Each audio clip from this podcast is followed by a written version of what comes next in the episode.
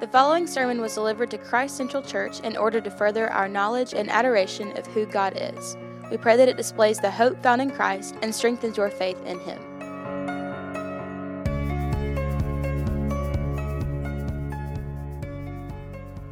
You have a copy of God's Word this morning. Would you join me, Hebrews chapter 4?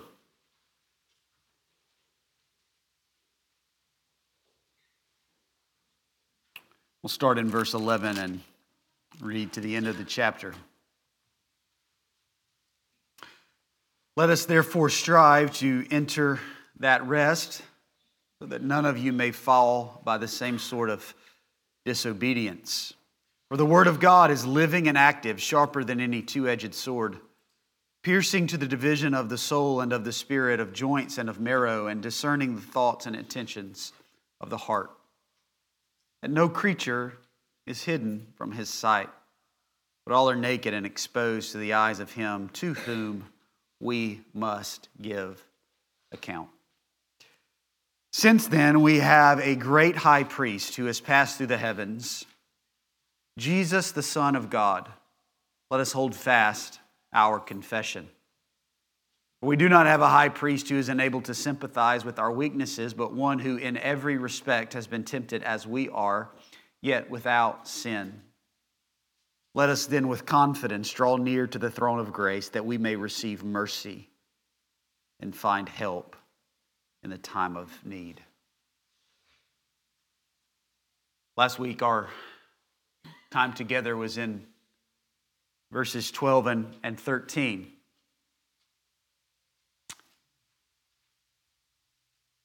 And just to be honest with you, those, those two verses are they're a little unnerving, aren't they? I mean, it, it, is un, it is unnerving to be reminded that God's word works in us.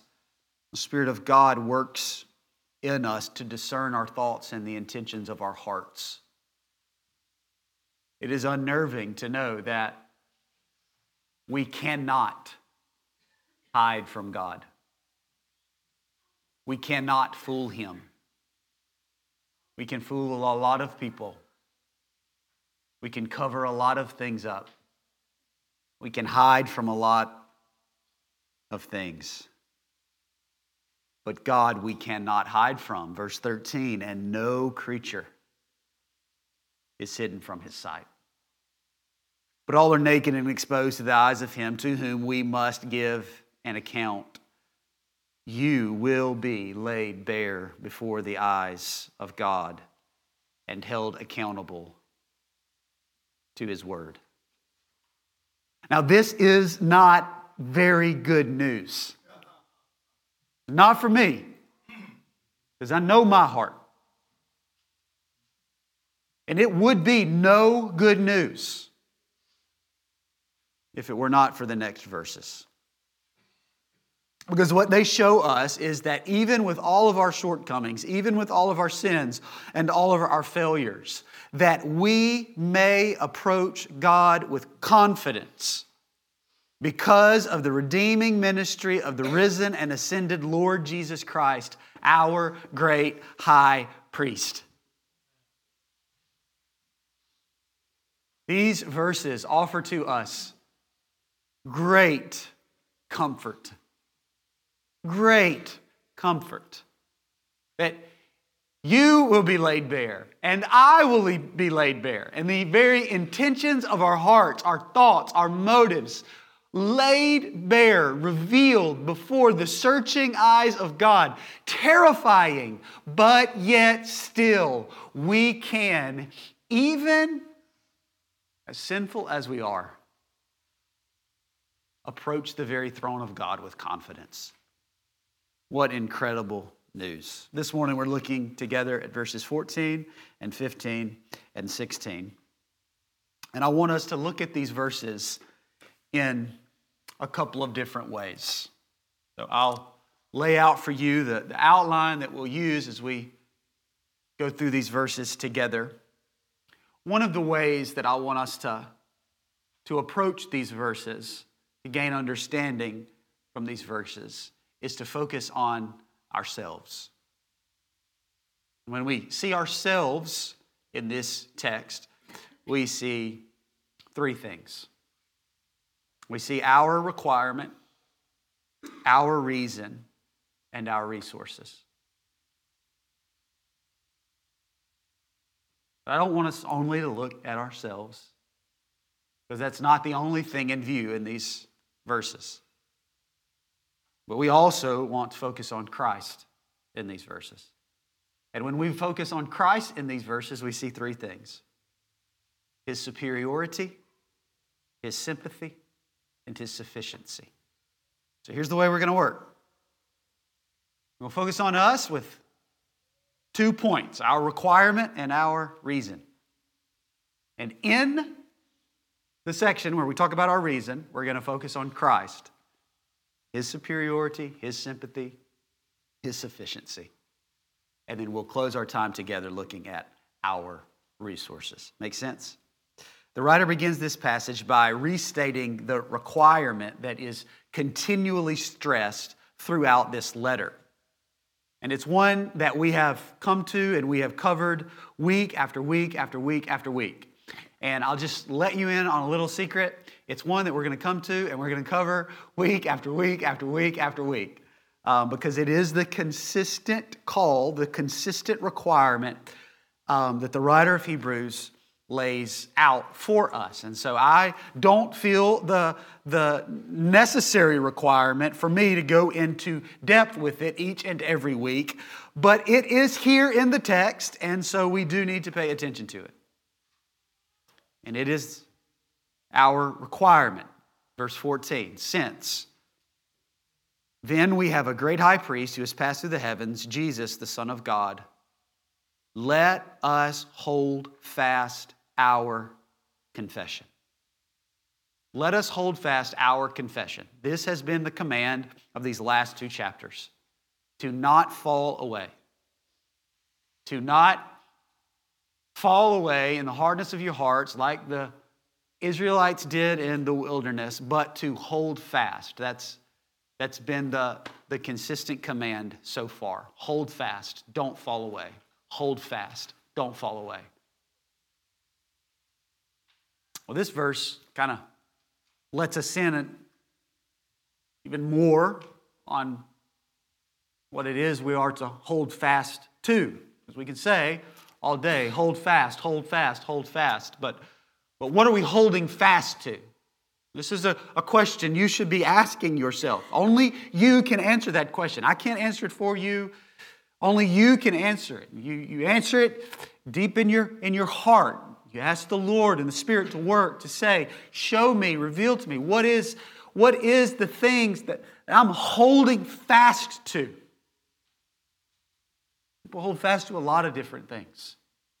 The world is full of people that are they're holding fast, they're holding on to their own works of, of righteousness, that I'm not near as bad as that person. I'm not near as bad as my ex wife. I'm not near as bad as my ex husband. I'm not near as bad as my neighbors. I'm not near as bad as these people. They're holding on to their works of righteousness.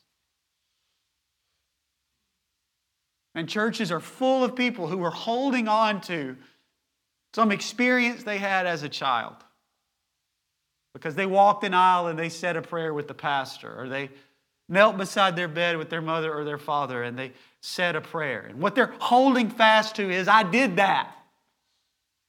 I did that. That's not the requirement.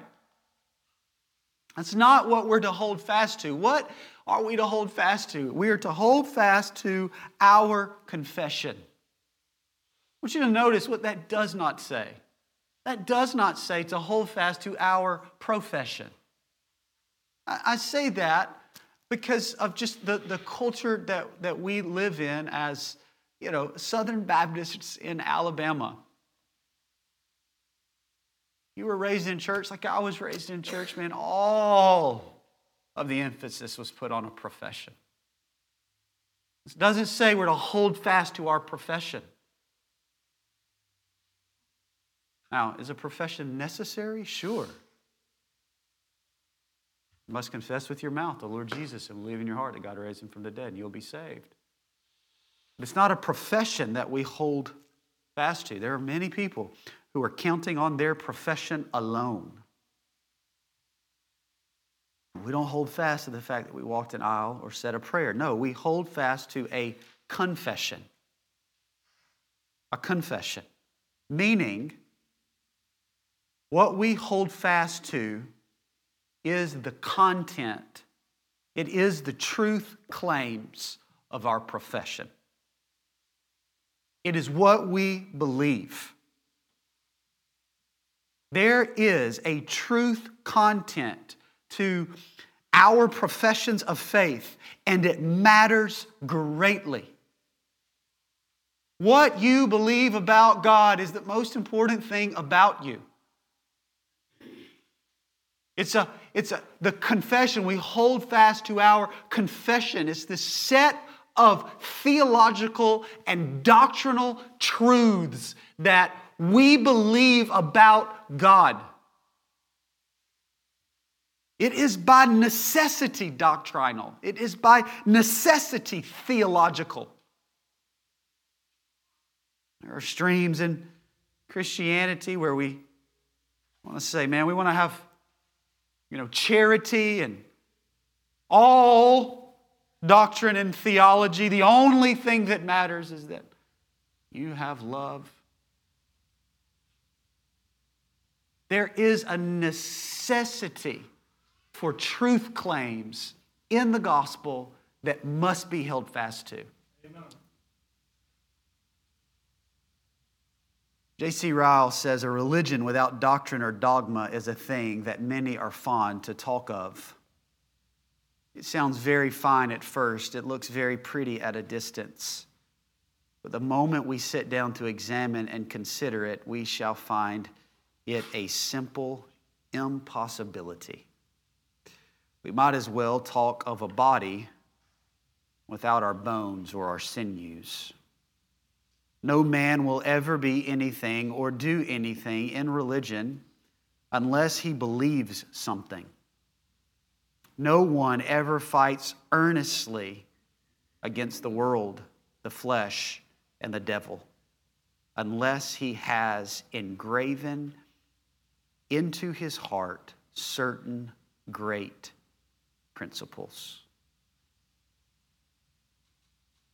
There's a major push that has swept and is sweeping through Christianity to define Christianity as a religion characterized only by love. God is love, and He does call us to love. He calls us to love our neighbors, He calls us to love our enemies. But He also calls us to speak the what? The truth in what? Love. They go together. You cannot separate Christianity from the claims, the facts, the doctrines, the theology. You cannot separate.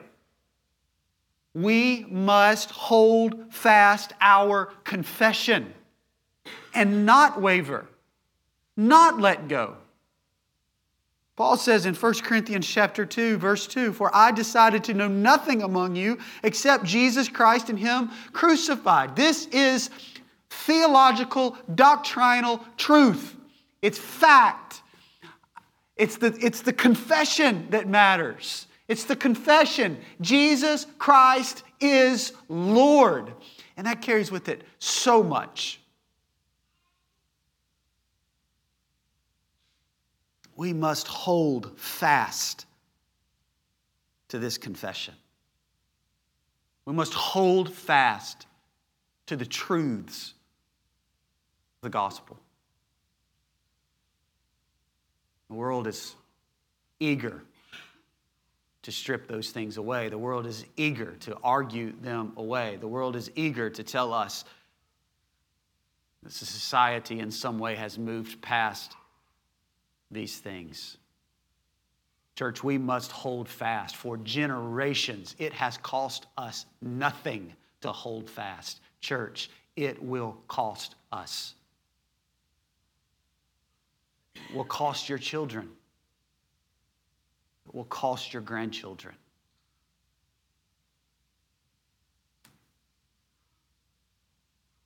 But is there too big of a price to pay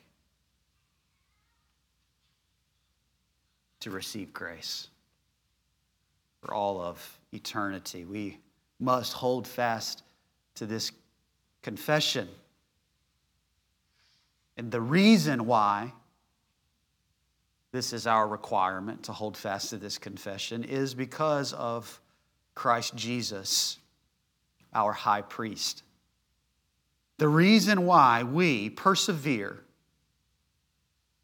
this is this imagery of holding fast, right? I mean, you, you get the this, this, this is this is perseverance language. You're holding on with everything you've got and the world and your heart and your sin and the, the desires of the, the flesh, the desires of the eyes. They're seeking to pull you away, but you're holding fast. This is it's perseverance language. The reason why we must hold fast to this confession.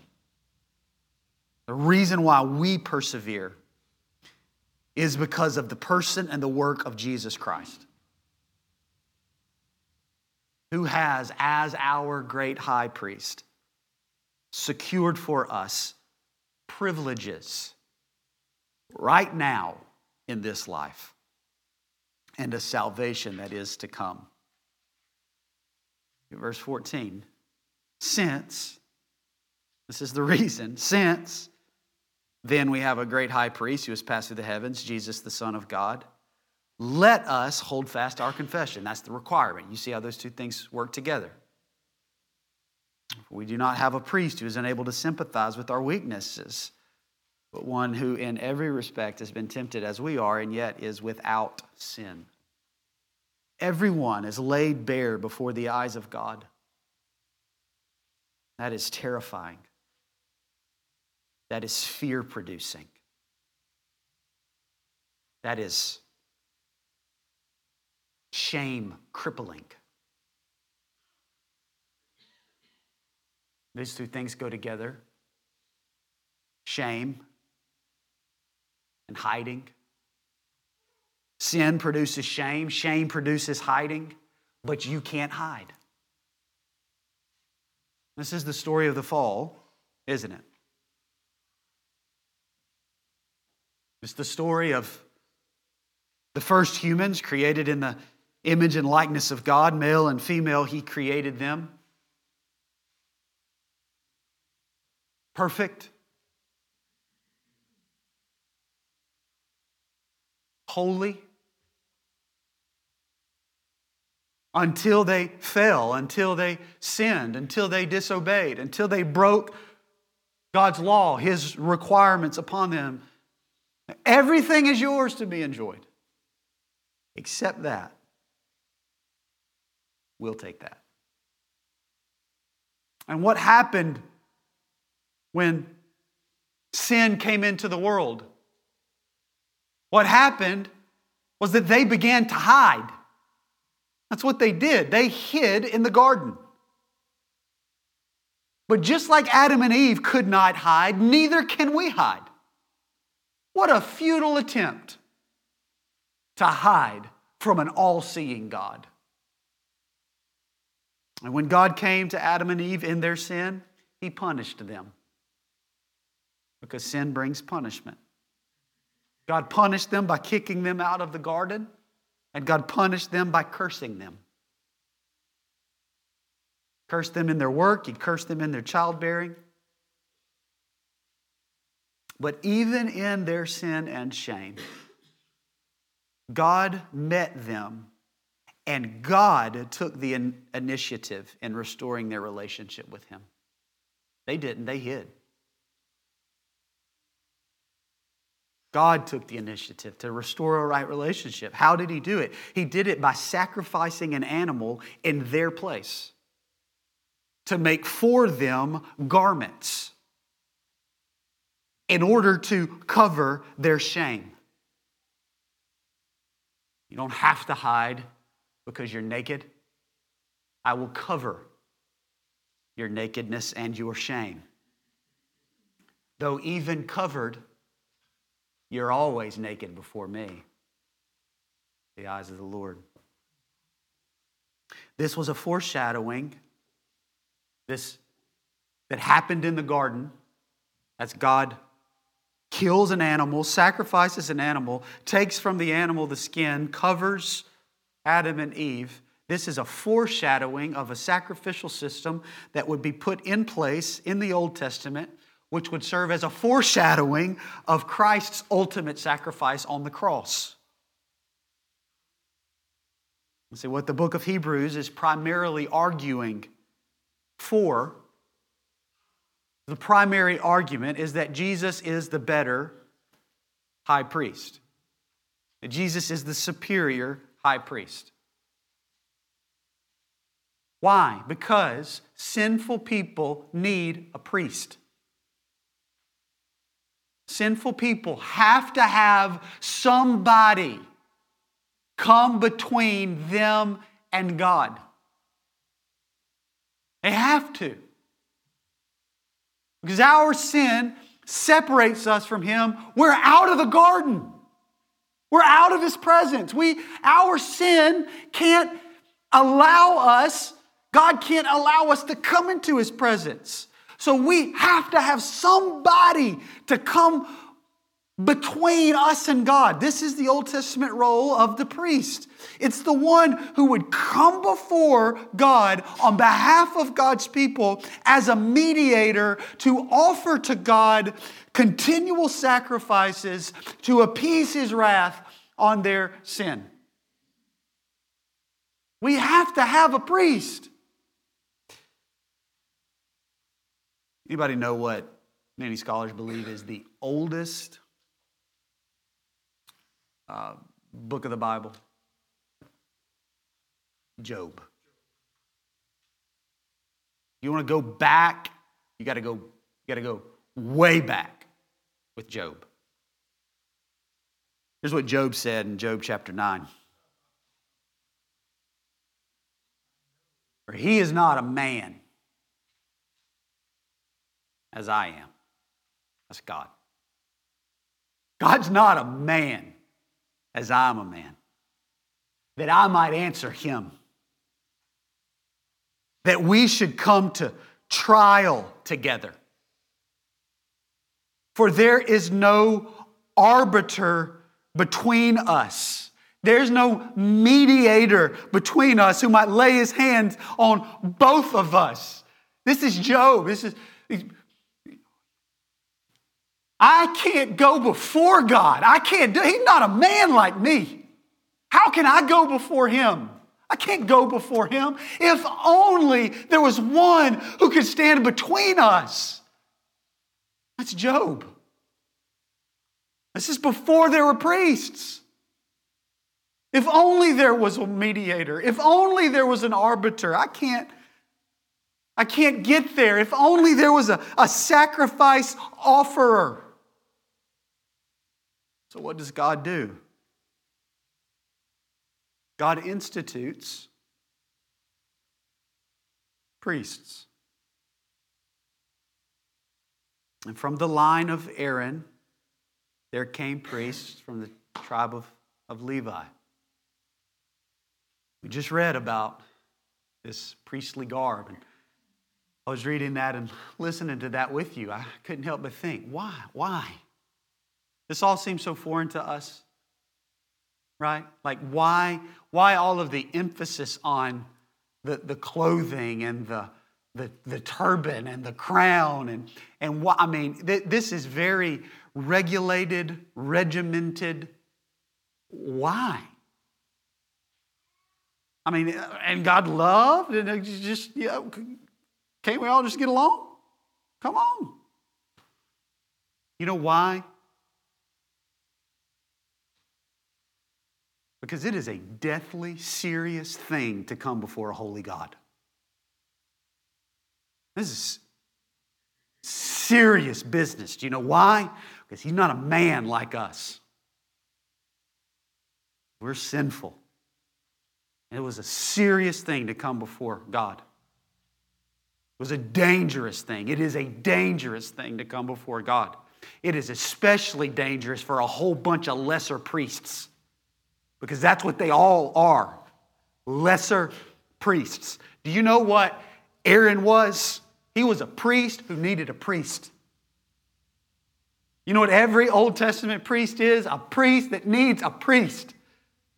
That the only reason why they could even come before God to mediate on behalf of the people of God is because God was willingly gracious to them. We all need priests.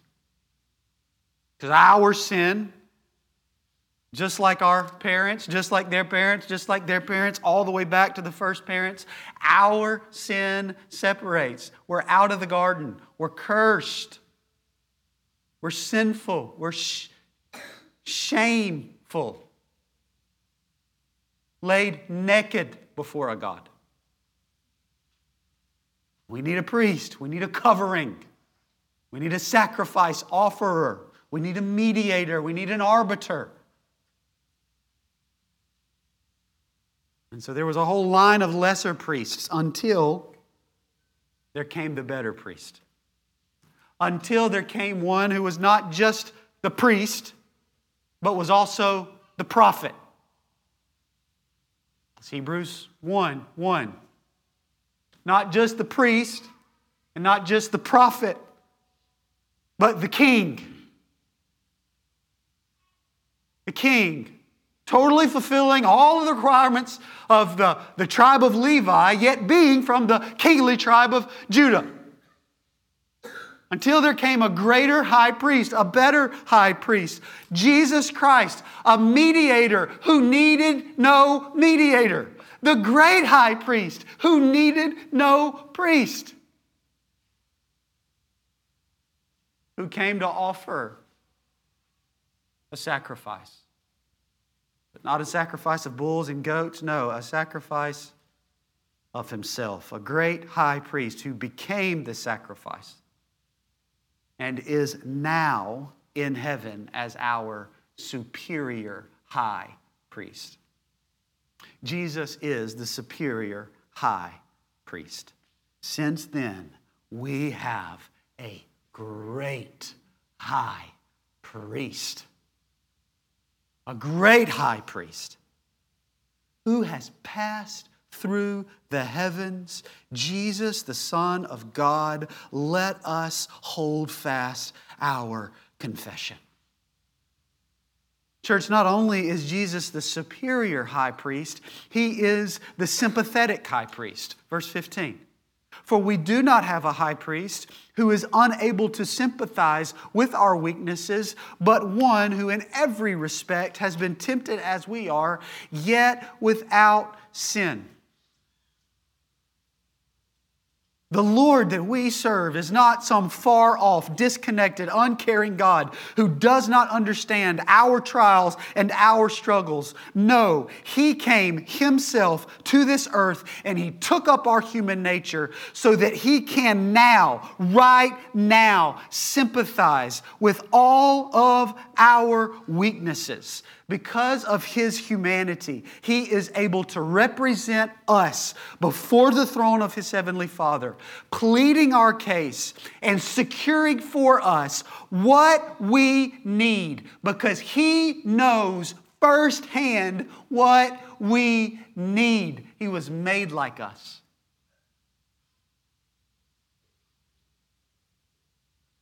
So, church, don't give up. Hold fast to the confession, even in the face of difficulties, even in the face of sufferings, because Christ in heaven has endured what we endure, and he did so without sin, and he now, in righteous glory, is representing you before God. A superior and sympathetic high priest what strength to persevere. Because in him we find a sufficient high priest. Verse 16 Let us then, with confidence, draw near to the throne of grace that we may receive mercy and find grace to help in the time of need. Jesus Christ satisfies all the requirements necessary to approach God.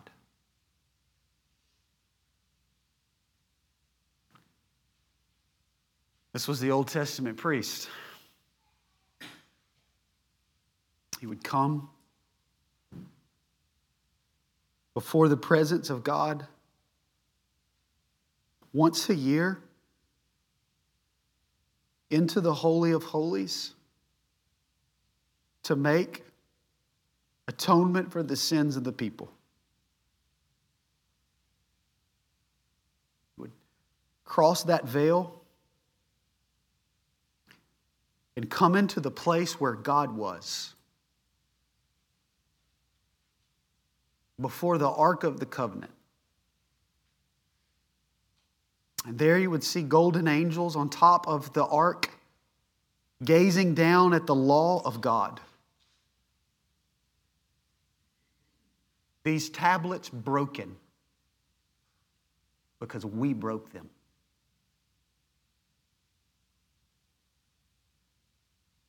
And then to avoid punishment,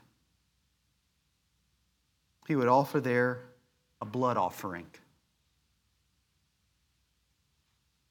Taking blood and sprinkling it on the mercy seat of God. Asking God to please turn your punishment away. at least temporarily. Every year, over and over and over. But now, we have a better high priest. He is superior. And his offering is sufficient. He's offered a better sacrifice His own blood to satisfy the wrath of God once and for all. So that now we who were once barred from God, hiding in shame, we can now, through Him, approach His throne with confidence because Christ is sufficient. every requirement. Satisfied.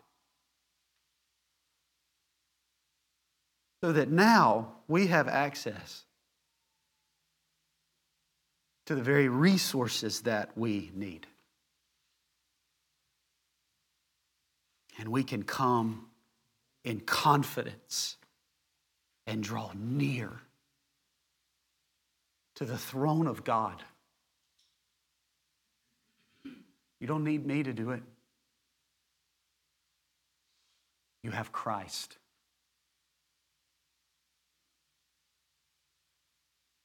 So, what does it mean to approach the throne of grace? It means to come in prayer. It means you can, right where you are, at any time, at any moment, in any place, for any reason. come in confidence, not hiding in shame, but coming in confidence before a God who sees you, who knows you. Because we have a priest, a great high priest, a, a superior high priest, an, an all sufficient high priest who became like us and has passed through the heavens, is now at the right hand of God, the, the plea of Job answered. Oh, if there was an arbiter, there is an arbiter. The man Jesus Christ, he's there and he's saying, You can come. You can come. Because I'm here, you can come. You can come in prayer and you can find there what you need. Listen to the words of Jesus, John chapter 14. Whatever you ask in my name, this I will do that the Father may be glorified in the Son. If you ask anything in my name, I will do it. John 15, 6. You did not choose me, but I chose you, and I appointed you that you should go and bear fruit, and that your fruit should abide, so that whatever you ask the Father in my name, he may give it to you. John 16, 23 and 24. In that day, you will ask nothing of me. Truly, truly, I say to you, whatever you ask in, of the Father in my name, he will give to you. Until now, you've asked nothing in my name. Ask and you will receive, that your joy may be full. That's what it means to approach the throne of grace. It means to come to God in a humble confidence and to receive from Him all that you need. We do it in prayer. Now, there's loads of places that we could have talked about that. But I was, I was just struck by this in John. I mean, it's, it's John 14, John 15, John 16. I mean, just over and over, one after another, Christ saying, Come to God through me, and you will receive all that you need. Why? Because his throne is a throne of grace. Let us then with confidence draw near to the throne of grace that we may receive mercy and find help in the time of need. Because we have a better high priest, a more sufficient high priest, a sympathetic high priest, we can come before God with confidence and we will find there at his throne all that we need. And the number one thing that you need is grace. It's not, Lord, I need some more money. I can't make the ends meet. I need your help. Lord, I, I need this. Lord, I need this. Those, those may all be real needs, those may all be valid needs. And the Lord is, is eager and willing, gracious to meet those needs. That's what Jesus said. But there is one need that trumps every other need, and that is the need of grace. Because you are a sinner. Because I am a sinner, and my sin condemns. And your sin condemns. And without God being gracious to you, you will experience an eternity of His wrath. Your greatest need is His grace. And the good news for you and the good news for me is that his throne is a throne of grace. And when we come there, we get mercy. And we receive help in our times of need.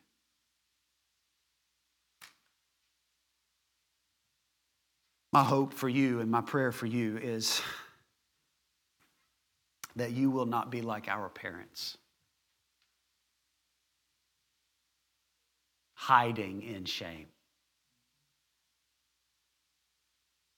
But that our eyes will be open to the good news of the glory of Jesus Christ made manifest to us in the gospel.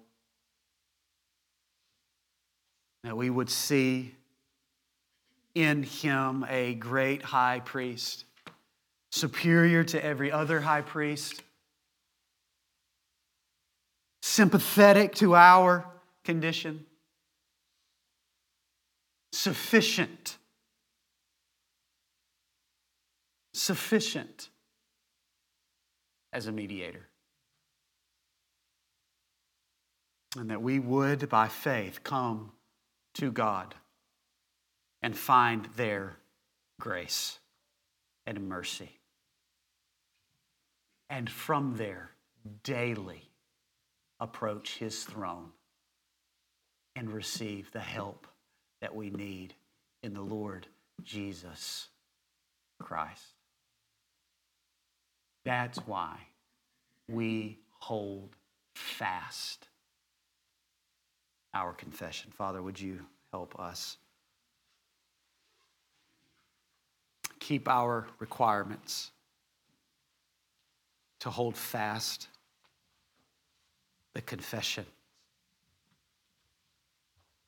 The truth claims of the gospel, the good news of Jesus Christ, that we are sinners separated from you, rightly deserving your wrath and your punishment, but you have made a way through Jesus Christ our Lord, who took up our flesh, lived a sinless life, paid the penalty of sin, which is death, on the cross, completely satisfying the wrath of God, and who now stands for us as a mediator and arbiter between sinful man and holy God, so that through him and him alone we could come to your throne and find grace and mercy and all that we need.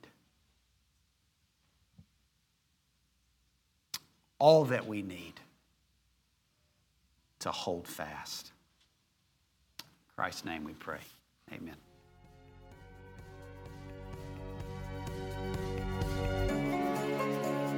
Thank you for listening to this Christ Central Church sermon series. To find our gathering location and more sermons, visit christcentralchurch.net.